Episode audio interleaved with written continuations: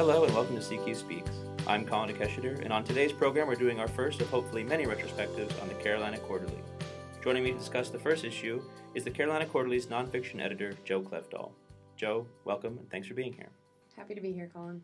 So the Carolina Quarterly has an interesting publishing history, operating under different names going back all the way to 1844, but today we're only concerned with the Carolina Quarterly proper, which released its first issue in 1948. I know, Joe, that Pulitzer Prize-winning playwright Paul Green caught your attention. Do you mind telling us a little bit about him? Yeah, absolutely. So I actually encountered Paul Green for the first time when I was doing a little bit of work on Contempo magazine, which was a small experimental literary magazine that really only ran for 2 or 3 years in the early 1930s in Chapel Hill. But Paul Green was a big contributing force behind that. It was run by 2 students who eventually dropped out of UNC Chapel Hill, which is something I always like to hear. But he was actually really encouraged them to start this project, and it was a fairly radical, or framed itself as a fairly radical leftist magazine intent on trying to publish voices that weren't typically heard. So they had Langston Hughes poems, they wrote about various lynchings at the time, and that's how it kind of got its start. Initially, Green had promised to write a lot for Contempo, and that actually never really happened, but he was always kind of there and exchanged a lot of letters with Milton Abernethy and Anthony Butitta, who were the editors. Yeah. Fascinating. Yeah. I knew none of that. Yeah, it's really interesting. Yeah. So in the issue, we sort of see 2 sides of Paul Green, the writer, in his essay, Custodians of Greatness, Some Notes on the Movies, and then later on as subject in Agatha Boyd Adams's Paul Green, Poet Playwright. And his essay is interesting for many reasons. I wonder if it is radical or just rhetorical, but maybe the best place to begin is to ask you your thoughts on the piece generally. Yeah, I mean, so this is really interesting to me because Green actually did go to Hollywood in the 1930s, I think 1932. He moved to Hollywood. He was asked to go to write screenplays. And he did go, and he did write screenplays. And he was always very dissatisfied with the actual artistic quality of, like, the product that came out.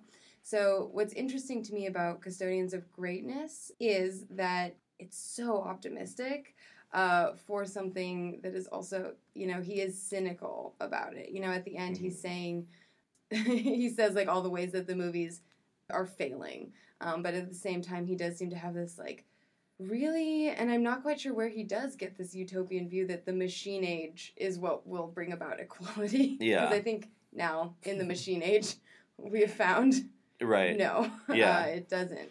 He's a little bit, like, almost late to the game with that kind of terminology. Yeah, like, totally. 1940. And the rhetoric itself, it sounds like it was written in, like, early 1900s and not moving into the 50s. It's so true. I was thinking about this in conjunction with Walter Benjamin or like Siegfried Krakauer, who are writing early 20th century and are really complicating the idea of what like political emancipation looks like for film.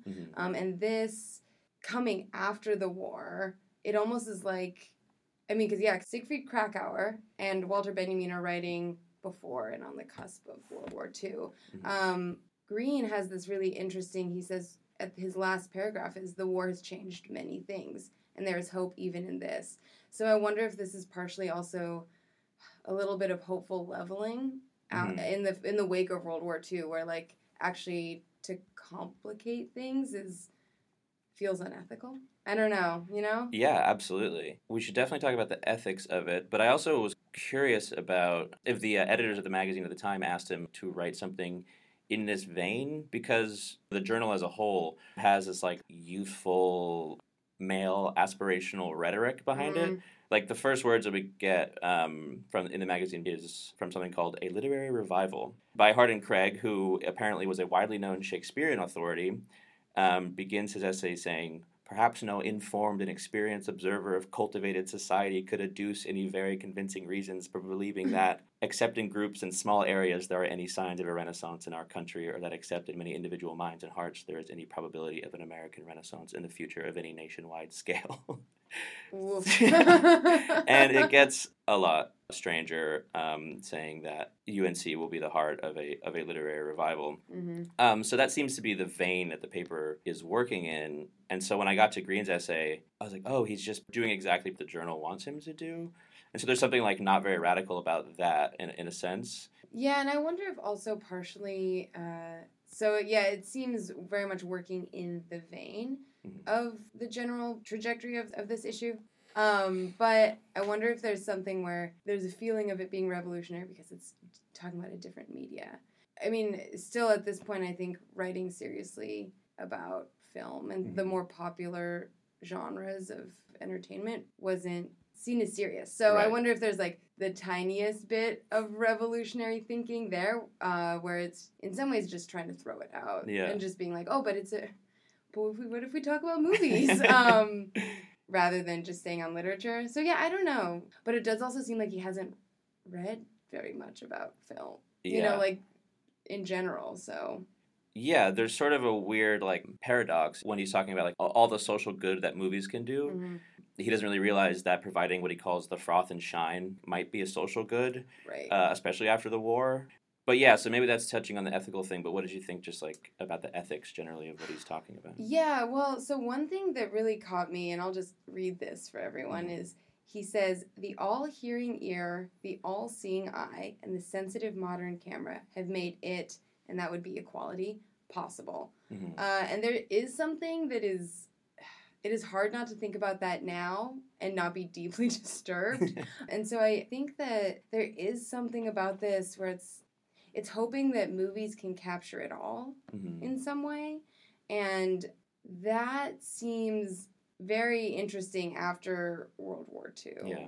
And that seems like something that is concerning for me. This idea that the machine age will be total and that things can be captured totally and fully understood. And that totality will make equality is something that I think is what he's working with in this piece and has many scary implications. Yeah, and it sounds like fascism. Time, it sounds like fascism, right? So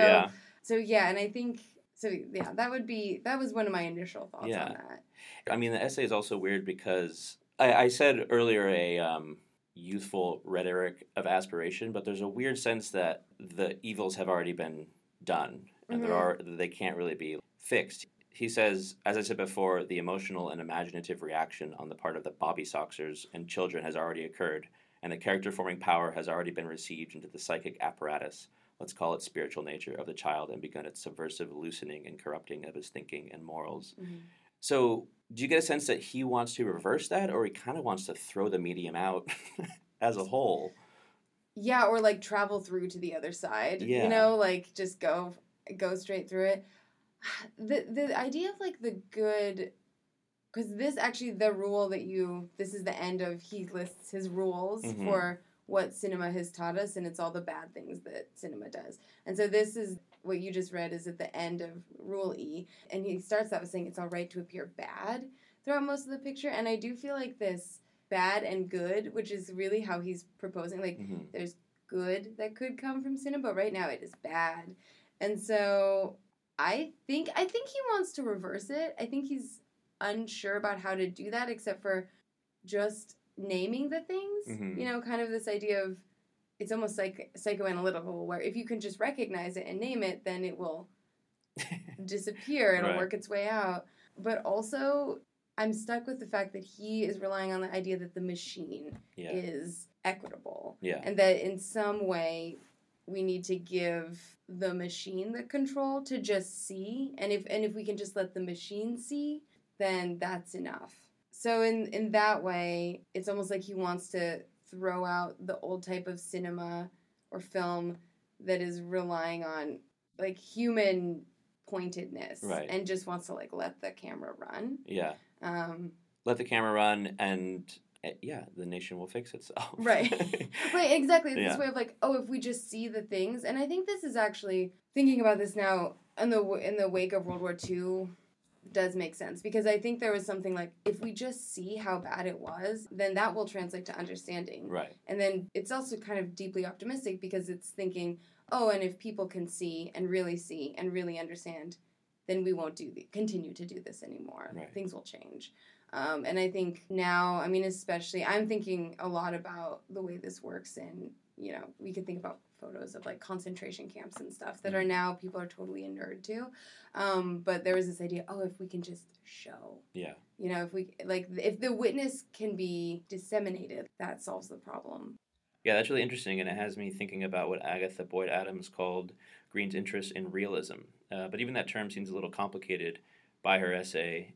Can you speak at all to Green's interest in realism and how it might have differed between theater and film? Yeah. Big question. From what I've read about Green, it is interesting to see him as a realist.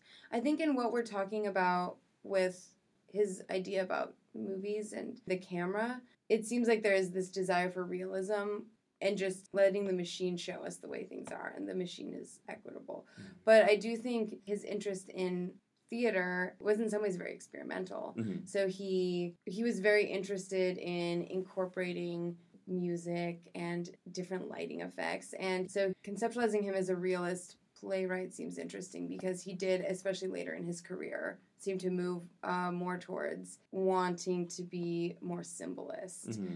And I think this happened after he did go to Europe for a little while, and he met Gertrude Stein actually here, thanks to Contempo magazine. And he was very inspired by Yiddish theater and kind of the non-representational aspects of it and the deep interest in music and symbolism in it. And so I think in that way it seems like it's kind of moving away from his idea of film, like maybe the world of film is to show things how they really are, and then the world of theater is to do something else. Yeah. And that's the poetic world for him. So on his interest in Yiddish theater, the Agatha Boyd Adams piece does say that he was drawn, so this is talking about Green actually ended up making what he called symphony theater, or like the symphony play, symphonic play. Mm-hmm. And she cites this as, this was significant in his enthusiasm for the musicalized, stylized, unreal quality of the Yiddish theater.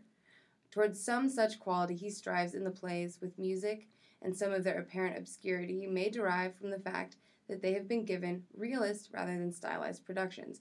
So this is where she takes it in the direction of realist, but I wonder why. And I think he did have issues with the reception of some of his plays that moved from more realist representations to then breaking things down. There was one where he staged it in 3 acts, and the last act was by far the most experimental, but it didn't do well. People weren't super thrilled about it, so they redid it to be more realist.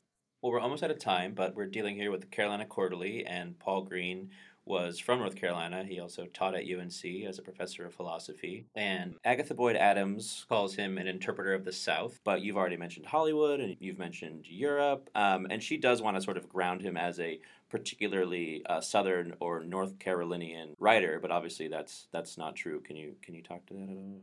I know more about this maybe in regards to Contempo magazine, but that was something they struggled with like, what is the tie, the bond, the realist, quote-unquote, bond to the region and representing things as they were or as they are, and then where's the room for wide-ranging experimentation, artistic expression.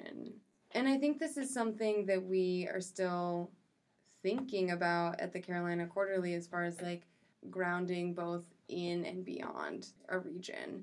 And so I think that Paul Green is super interesting in that he's written and has been well received for his plays that are grounded in this region. But he's actually reaching further outside of the region, and that seems to be where his imaginative reach is happening. Right. I think it's interesting because he also is reaching a little bit outside of time. So the new dramatic form that he made, supposedly, is called the Symphonic Drama, and that is inspired by history, but it brings together music and pageantry kind of from the present moment that he was writing. And being relatively new to this region, I think there's a lot of history that I just haven't had access to, but driving to the Outer Banks for the first time this summer and going over Roanoke Island and having this moment of, I just remember learning about Roanoke in grade school, and then Paul Green actually wrote a symphonic drama about the colony at Roanoke called The Lost Colony, and it's still performed today.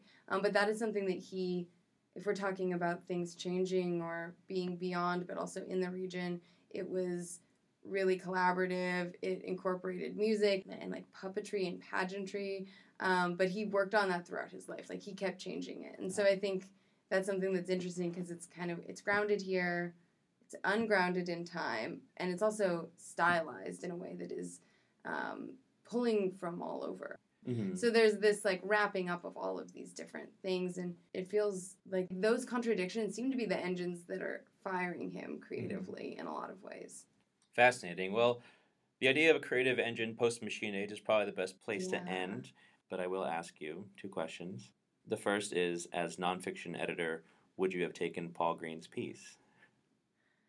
I mean, I think it's, as we've discussed, it's so dated. Yeah. I think it's accepting a piece like that about the machine age, when we were in the age of big Google and like facial recognition, would I don't think we can make an argument that the machine creates equality now. Yeah. So, and I don't think it is particularly sussed out. So no. Okay. Sorry, Green. And then, as nonfiction editor, is there anything you can tell our listeners that you're looking for? Oh, yeah. So we are looking to kind of stretch the boundaries of what nonfiction is. So thinking about, I mean, essays are always great, memoirs are interesting, but playing with the idea of what creative, and specifically creative nonfiction, looks like. So I am encouraging people to send that piece that doesn't quite fit in other places, because I do think we're a fun corner of the literary world where, I don't want to say we're the island of misfit toys, but that feels kind of like what it is, and I love that. So I am looking for pieces that stress the boundaries of nonfiction and what that means, and then also, the label creative nonfiction. Great. Yeah. Excellent. So send us your toys. Well, thank you for bringing to light Paul Green for us and for being here today. Yeah, thank you so much, Colin. All right. Bye. That'll do it for this episode of CQ Speaks. If you'd like to learn more, visit us at thecarolinaquarterly.com and follow us at facebook.com/carolinaquarterly and on Twitter at NC_quarterly. Remember to rate and review this podcast wherever you're listening, and to be on the lookout for upcoming issues. Until next time, read well, write well, and thanks for listening.